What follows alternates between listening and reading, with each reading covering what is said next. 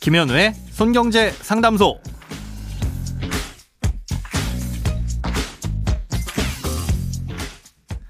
새는 돈 맞고 숨은 돈 찾아드립니다. 손경제 상담소 김현우입니다. 저축, 보험, 대출, 연금, 투자까지 돈에 관련된 고민이라면 무엇이든 맡겨주세요. 오직 당신만을 위해 맞춤 상담해드리겠습니다. 네, 오늘의 사연 한번 들어보시죠. 안녕하세요. 제가 2008년에 홈쇼핑으로 가입한 보험이 있습니다. 가입할 땐 분명 보험료가 오르지 않는다고 했는데 최근에 갑자기 보험료를 120%나 올려서 내라는 연락이 왔습니다. 이런 경우도 있나요? 방송 내용을 믿고 가입했는데 너무 억울합니다. 네, 오늘은 미니 메시지로 보내주셨던 고민입니다. 어, 비슷한 일을 겪으셨거나 아니면 앞으로 겪으실 수도 있을 분이 많을 것 같아서 한번 선정을 해봤는데요.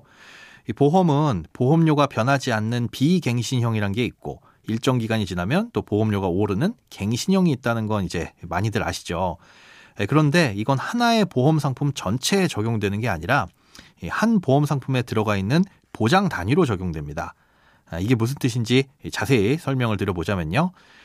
보험을 잘 살펴보면 이 주계약이라는 게 있고 특약이라는 게 있죠. 어, 이건 마치 우리가 자동차를 살 때 이 차체와 옵션 같은 건데요. 이 자동차 회사에서 자동차 살 때 차체는 안 사고 아, 전 썬루프만 살래요. 아니면 에어백만 살래요. 이렇게 할 수는 없는 것처럼 보험을 가입할 때도 이 차체와 같은 주계약은 반드시 가입을 해야 되고요. 특약은 옵션처럼 필요에 따라서 이 가입자별로 선택하는 겁니다. 그런데 보통 이 주계약이 비갱신이면 비갱신형 보험이라고 부르고요. 주계약이 갱신형이면 갱신형 보험이라고 부르는 게 일반적입니다. 그리고 갱신형 특약이 있으면 그 특약을 선택할 경우에 갱신 시 보험료가 인상될 수 있습니다. 뭐 이렇게 별도로 표시를 합니다.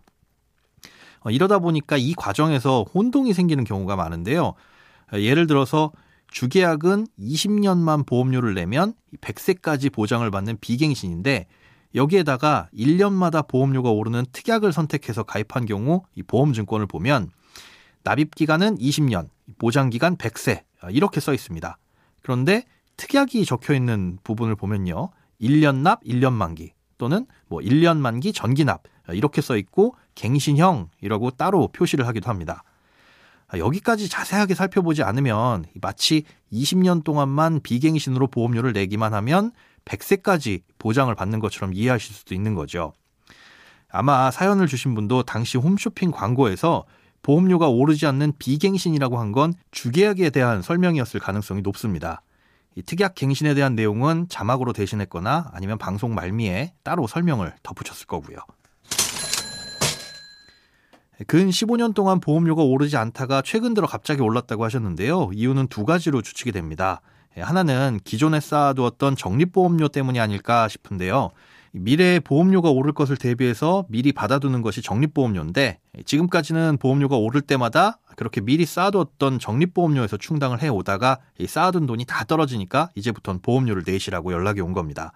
이건 속상하시더라도 어쩔 수가 없는데요. 만약에 보험료가 부담스러우시다면 이 갱신되는 특약만 해약을 할 수도 있습니다. 나머지 비갱신 보장들은 쭉 보장을 받으실 수 있고요. 자, 또 하나는 가능성은 희박하지만 갱신 주기가 긴 상품인 경우일 수도 있습니다. 가입하신 지 거의 15년이 돼가니까 15년 단위로 갱신되는 상품일 수도 있다는 건데요. 과거엔 드물었지만 요즘엔 이렇게 갱신 주기가 10년 정도로 긴 상품들이 흔하게 나오고 있습니다. 아, 이런 상품들은 보험료가 10년 단위로 오르는 건데요. 이걸 10년 동안 보험료가 절대 오르지 않는 상품이다라고 안내하는 경우도 있습니다. 뭐 틀린 말은 아니지만 자칫 전체 보장 기간 동안 보험료가 오르지 않는 비갱신 상품이라고 오해하고 가입하실 수도 있으니까 주의가 필요합니다.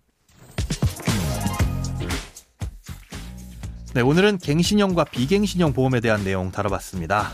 크고 작은 돈 걱정은 누구에게든 있죠. 혼자 끙끙 앓지 마시고요. imbc.com 손경제상담소 홈페이지로 오셔서 사연 남겨주세요. 여러분의 통장이 활짝 웃는 그날까지 1대1 맞춤 상담은 계속됩니다. 돈 모으는 습관, 송경제 상담소. 내일도 새는 돈 맞고 숨은 돈 찾아드릴게요.